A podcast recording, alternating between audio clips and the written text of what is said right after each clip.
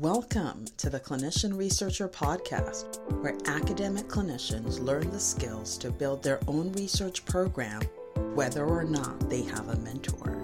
As clinicians, we spend a decade or more as trainees learning to take care of patients. When we finally start our careers, we want to build research programs, but then we find that our years of clinical training did not adequately prepare us to lead a research program. Through no fault of our own, we struggle to find mentors, and when we can't, we quit. However, clinicians hold the keys to the greatest research breakthroughs. For this reason, the Clinician Researcher podcast exists to give academic clinicians the tools to build their own research program, whether or not they have a mentor. Now, introducing your host, Toyosi Onwuemene.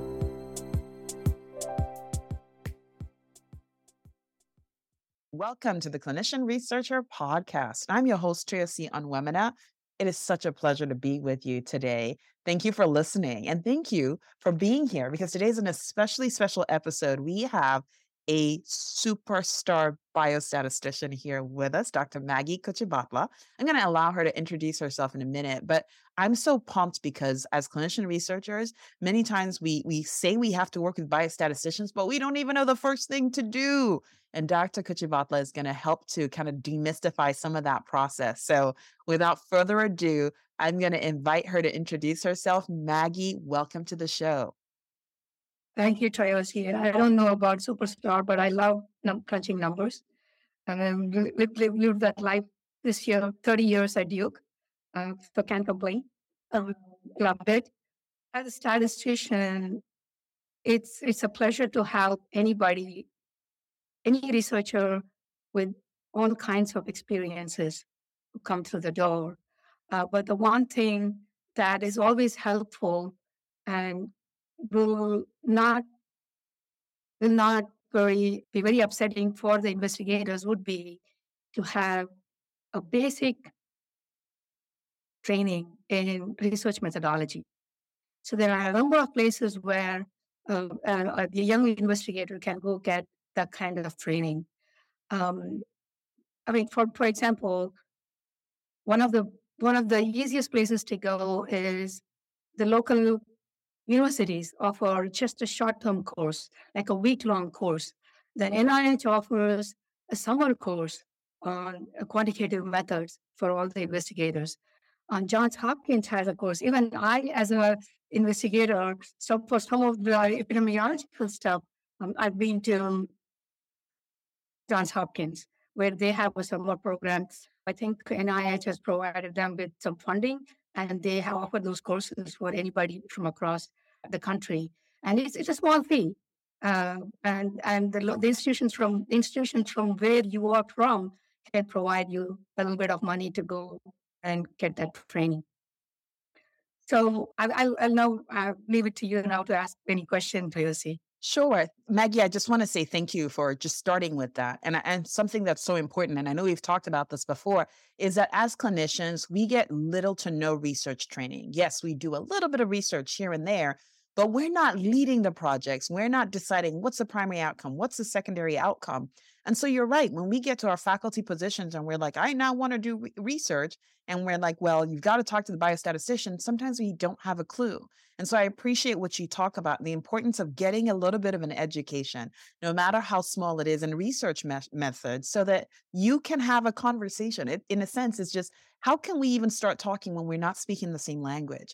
And so thank you for sharing that and how important it is for clinicians to get educated so that they can really contribute to the research conversation.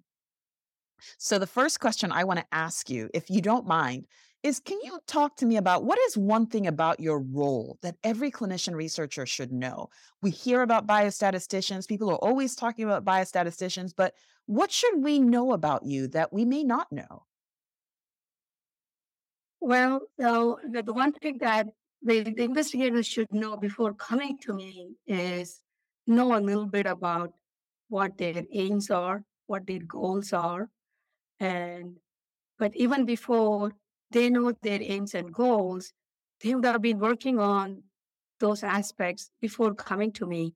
So in that sense, they have to know For example, what, what, is, what is their study design? What is it that they, how are they going to answer the questions?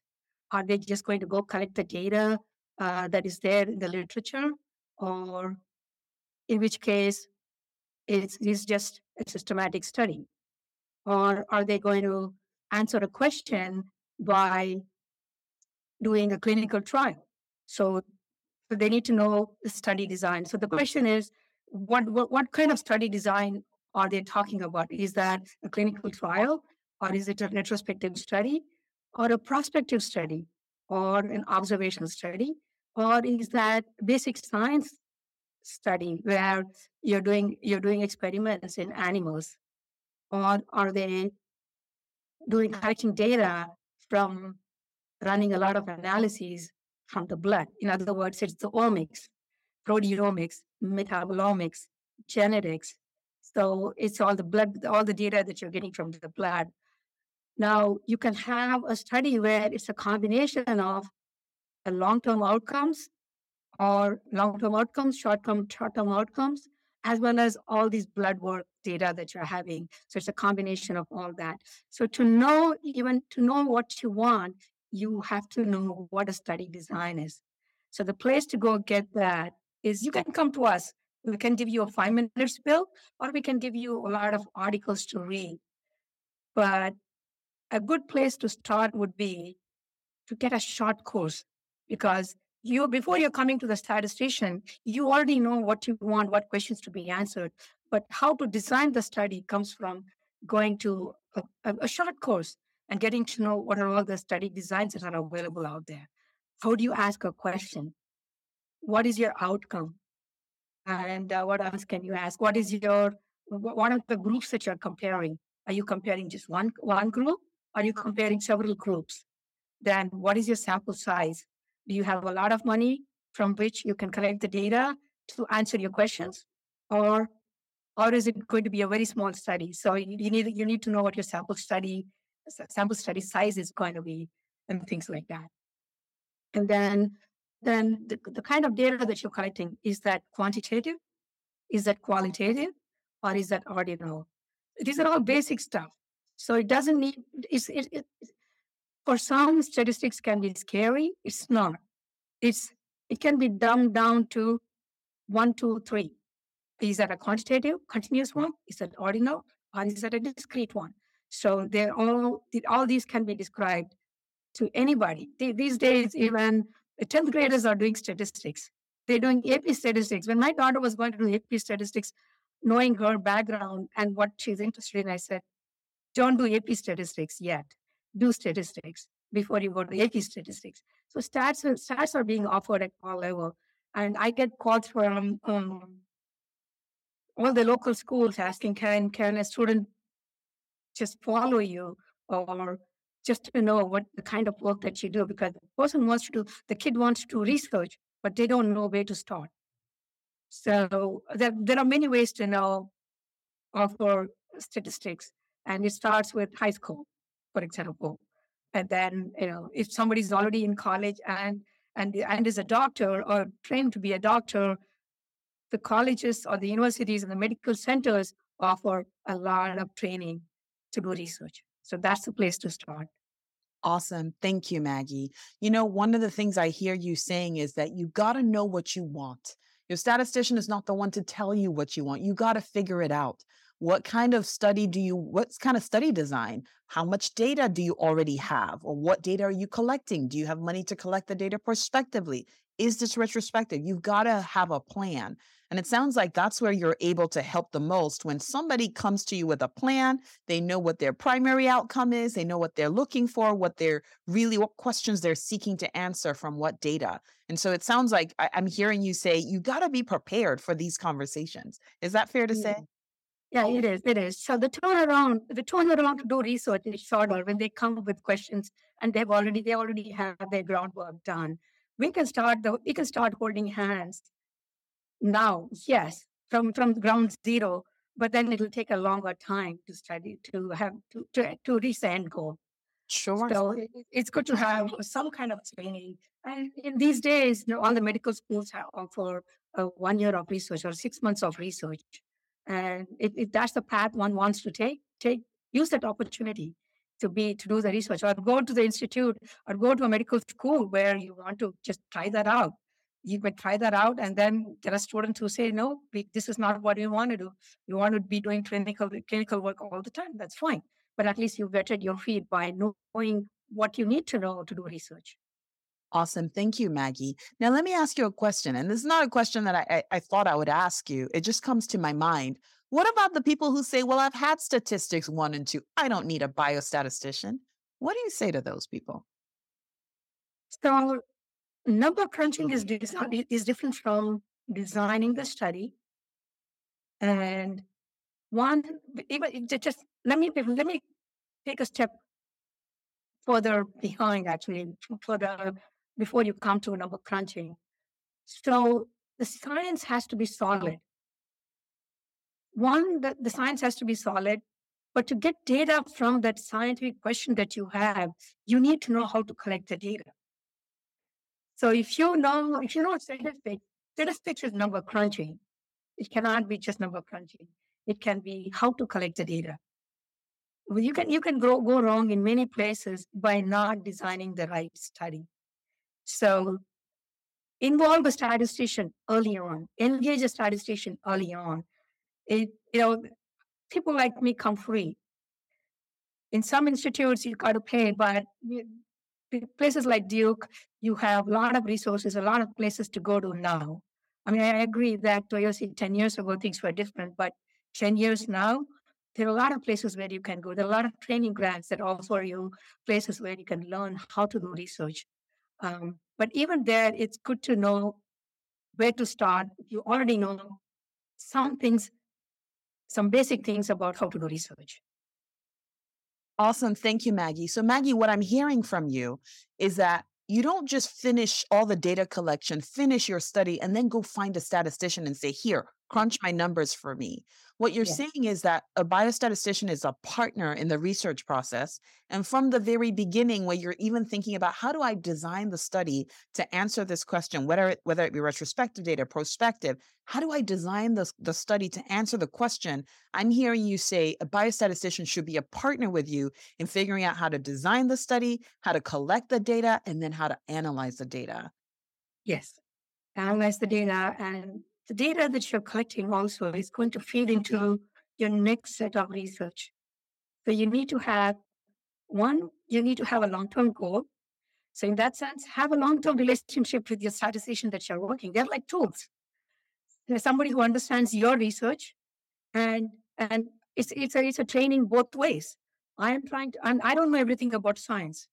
So I value science. So I'm I'm getting all the knowledge I can from the primary investigators like you. And I, I use that knowledge to see, okay, now this is what Toyosi wants. You know, this is how I need to design a study. And what are the ways, best ways to collect the data? And now what are the efficient ways to collect the data? And if the money, if the pot of money is large, then we go a certain route. If the pot of money is small and we have a limited time, then we just go collect immediate data or immediate gratification. Um, and sometimes the grant is around the corner and we don't have enough time to go collect the data, long term data. But you can just go hone in into what you've already done and answer some questions. Write up a grant based on that, turn that into a proposal, and send that out. I love it. So, Maggie, one of the things I'm also hearing, and you said this earlier when you talked about you want to do good science. You're not just gathering data together to just say, oh, I said something. You really do want to do good science. You want to answer a question correctly. And so it's important to get it right from the beginning. Get someone who is partnering with you so that at the end of the day, your science is high quality that will actually be, be a contribution to the field. So, so I'm hearing you talk about just in improving the quality, you're involving a statistician early and it also helps because if you don't have enough resources to answer to answer all the questions you want to a statistician can help you focus and say okay well this is the amount of data this can help you get and this is what it will get you to the next step and the next step and the next step after that. So i'm hearing you talk about longevity too. This is not just about one one project and you're done. This is really about answering a series of questions and your statistician partnering with you to help you do that. Yes. So when you write a grant, you also, at the end of uh, the grant, you also have to make a statement on what, what are the future uses of this grant and what where are you going to go as a researcher at the end of this grant? Okay, you, you you've done you're giving the institutions like NIH is giving us the money. They like the proposal, fine. But if you don't have a plan on what you want to do using the data and using the results from the money that they're funding you with, they're not going to like it. So you're going to come back and say, okay, we, we when once we have all this data and all these things answered, what are all the paths that you're going paths that you're going to take after you've collected and analyzed and published your data? Your next set of goals. You want to have that. So if you don't plan the study, this plan the study right, so you there's a chain reaction of things that you don't do right. Thank you for sharing that, Maggie. So you mentioned grants. And so, can I ask you about that? In what way can a biostatistician be helpful to an investigator who's writing a grant? At what point do we get you involved? And how do you help us in writing grants? So, once again, I, I cannot emphasize the importance of science. So, you come with the solid science, you found evidence of this. Now, you want to design a study to answer that, to answer that in some form or in a larger form or it's a it's a conglomeration of lots of variables that are going there. So you want to answer all those questions. So now that means again back to back to the drawing board. You're going to be you need to design the study. So my question would be when when do you want to start the study? So if they say that they want to start the study tomorrow, my question is what is it that you have now? So if they already have the data now and they want to write a grant, my my question would be well, once you have some data and you, you already know that some of your questions are answered, but you want some more to be answered, involve the statistician early on in when you have your aims, your goals, and your future questions to be answered. You when you have all those things written up and you formed it up, formed it up to some extent, come see a statistician because then the the the, the principal investigators and the statisticians can sit together, put their minds together, and design, come up with a design that's best for what your aims are and what data you have and what data can be collected for the current study that you have in, in mind. Awesome. And I keep hearing you talk about the importance of that partnership. So have a plan, come up with your specific aims, and then let's sit together and design what that study will look like to fit the goals of your study. Yeah. Okay. So now, Maggie, let me ask you this. You know, you've kind of answered the question about how can clinicians come prepared to get value from you. You've talked about get get a little bit of an education so we can have a conversation and then have a clear goal for where you want to go i just wonder is there anything else you want to add to what how how can clinicians best get value from the experience of working with a biostatistician so, so if, if they're if they're if they're from day one, let's say day one, they have nothing, but they have an idea and they want to do something, come to us because we can design the study at that time and tell you what, what to do several things. One, to go, the, we will tell the investigators to go look into the literature and come up with it for the questions that they want. Is there anything in the literature that they have already done? That are are there researchers who've already done that kind of research? If they have, what are all the results they have? So that you know, get an Excel spreadsheet. I will tell the investigator to get an Excel spreadsheet. This is the question. These are all the these are all the papers that are out there. In each of these papers, what is it that the invest that, that, that particular investigator has looked at? And what is it that I'm going to contribute that they have not contributed to? Because nobody's going to give us money if something is already looked at several times and the results and the same results are coming up over and over again. So you have to you have to come up with something that is kind of novel over and above that is already studied in the literature. So if if a part of that particular question that you have in mind, eh, most of it is answered, but some of it is not answered, then we can help you design a study in addition to what is already there, how you can either add to what is already there by, by adding a new design and going and collecting data for that particular aspect of that aim that you have, and then move from there to the next phase. So, what I also hear you talking about, Maggie, is that you bring the innovation too. So, you can help people think about how to take what's already present and make it new. And so, in you know, for clinicians who are trying to write an innovation section of their grant, you actually can help with that in helping them innovate. Yes, because innovation is science. Innovation is also a new statistical methods. Mm. So, some, some of the questions could not be answered in a in a very sophisticated way earlier on some 20 years ago. But now, with uh, the advent of computing power, immense computing powers, especially since uh, the last 10 years, the immense computing power, the computing, it's not too expensive to run big numbers, to run big, big models. 20 years ago, it would take two nights to run a try to run a study. Or we used to we have to go to supercomputing center to run a, to run some models. But now, with the advent of computers and the, and, and the cheapness and, and, the, and how cheap they are to run some of these uh, models in terms of time, we can advocate newer methodologies that will incorporate lots and lots of variables from different models to come up with a very complicated model. Mm, I like it. Thank you. Innovation in the statistical methods, which is great. It's not something I think about, but that's absolutely necessary.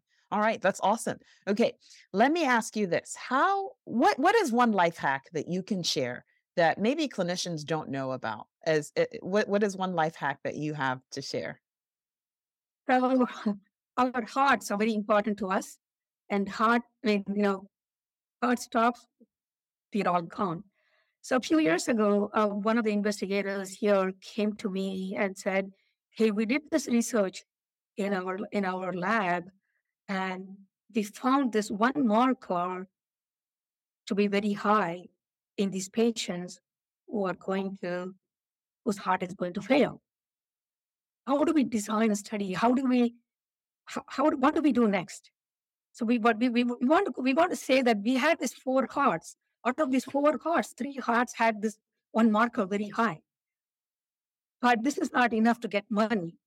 And we it was not a design study. We just put the heart in the solution and we tried to see what came out of the from these hearts, and we tested the solution that was there. The heart was put in a solution. When we, looked at the solution, and we found this marker in all three of these hearts. So I said, "How you know my studies are cheap? You know, we cannot kill people. We only can get the hearts from people who die. So why don't we take the hearts of um, mice, or if you have more money, or pigs, or, or, or rabbits, any of these. And we design a study where we put a stressor in the hearts.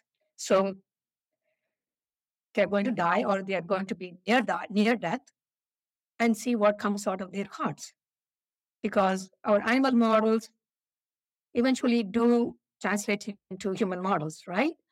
Um, some for some they are not, but for most part they're, they're pretty pretty close. We're all pretty close. So why don't you why don't we do that in the next? How, I said, how long will it take? The, the the grant is due. This is Brookhaven, Brookhaven Institute. They were the the grant is due in like six months. Can you do a trial? Can you do studies in like the next two to three months? He said, in three months we can get the, the result that you want. So they came up, we came up with some sample size estimates using mice as an example. And it, we translated what we saw in the human, human anecdotal data. These are anecdotal data. We use that and then we said, okay, mice models are very cheaper to run. So let's see if we can, if we do the same thing in mice, what happens. So we initially we did three mice and we found some good results. We then moved on to a slightly larger sample, six mice, and we the results were consistent with what we saw in the in human hearts. And we you know we had two cycles of grants that got funded based on those small studies that we designed in animals, and then um, we went on to get some more grants. That's really awesome. So, Maggie, I hear you. You keep reiterating the importance of getting your partners, biostatisticians, involved early because they can help you think about how do you set up to be ready to submit a grant, to be ready to be successful in grant funding. But I'm also hearing you, hearing you talk about how much time is needed. So, you were talking about investigators coming to you six months before a grant is due.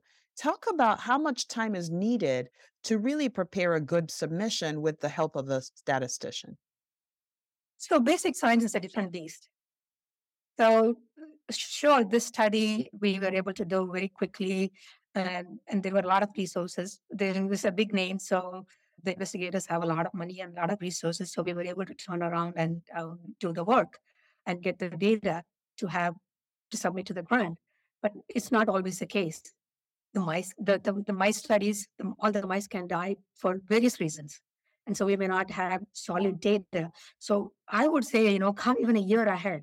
If you have some data, then just anecdotally, let's say you found some data anecdotally, then come to us right away and see how we can set up a study that we can systematically collect the data and write a grant on that because it, it's not just one question that you're going to answer from from designing the study. You're going to be answering three or four questions. The aims typically the aims of what so an R21 mechanism kind of helps you get data, collect data to write a bigger grant.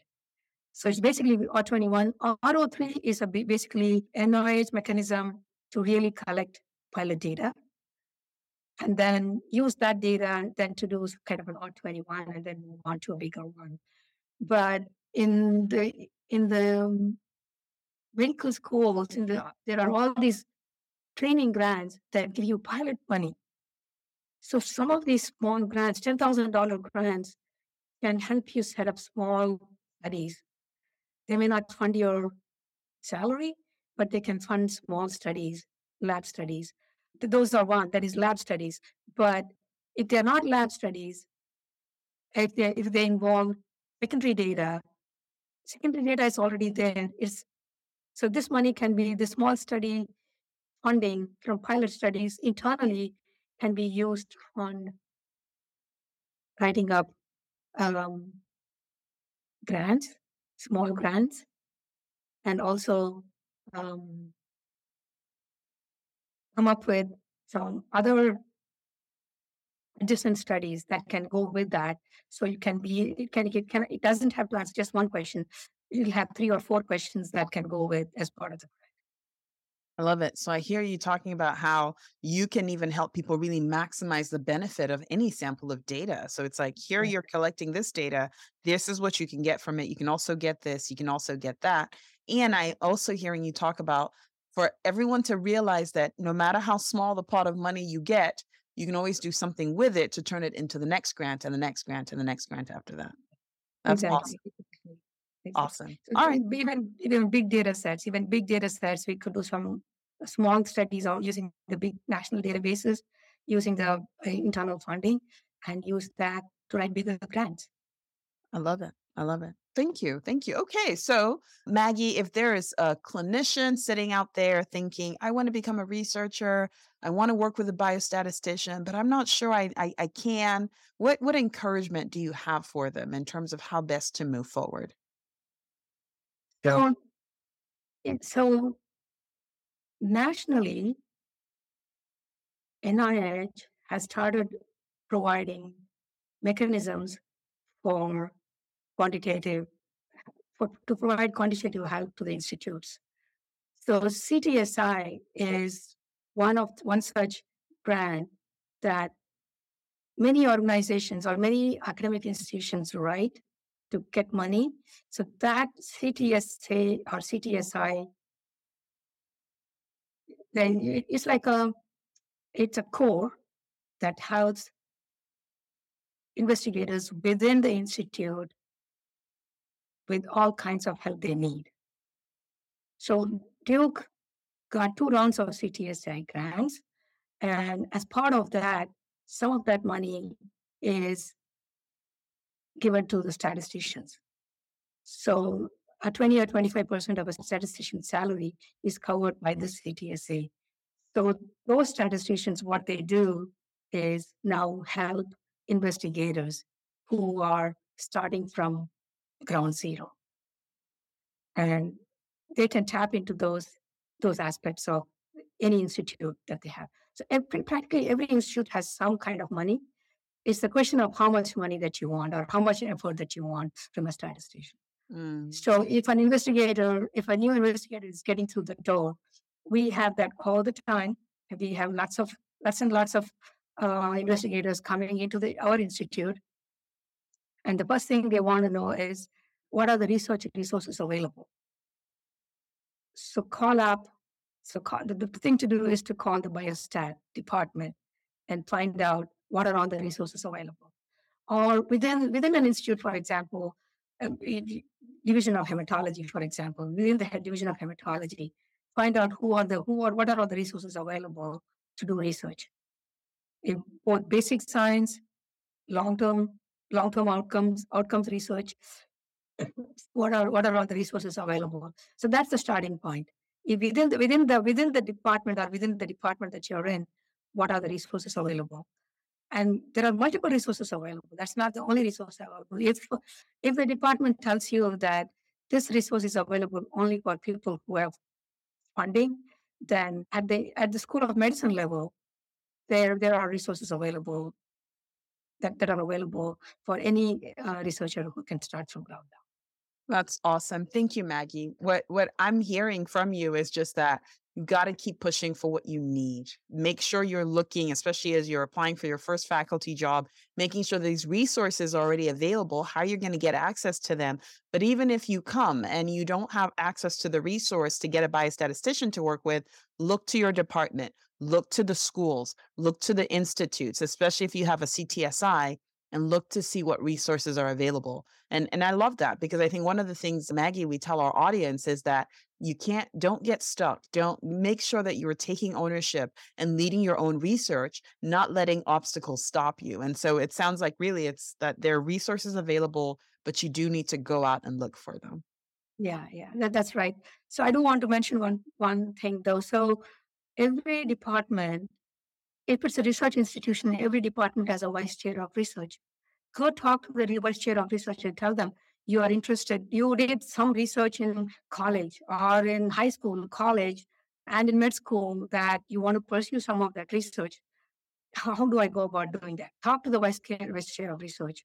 And the vice chair of research may be able to help you, eh, put you in touch with somebody who's already doing something along those lines. So you have a mentoring right there and so you got you, you get to start working with that particular research with somebody who's already doing that kind of work or you can start your own research because the department is interested in something that you just put up put forth I love it. Thank you, Maggie. I, I, hear you saying, you know what? There's someone at your institution who cares that research gets done.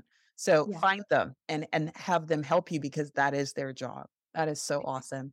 Maggie, you have shared such amazing insights. Thank you so much. It is rare that we really have access to biostatisticians to help us get the inside story on how to work well with a biostatistician. And so I really want to thank you for the insights you've shared today. And to our audience members, if you have benefited from the things that Maggie has shared, please share this episode with somebody else who needs to hear it. Or if you're a mentor and your mentees need to understand this, please share this episode with them. So, having said that, I want to say, Maggie, thank you so much for coming on the show and sharing your wisdom with our audience.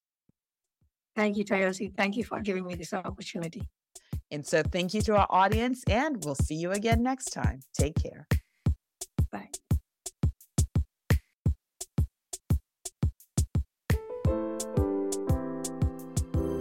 Thanks for listening to this episode of the Clinician Researcher Podcast, where academic clinicians learn the skills to build their own research program, whether or not they have a mentor. If you found the information in this episode to be helpful, don't keep it all to yourself. Someone else needs to hear it. So take a minute right now and share it.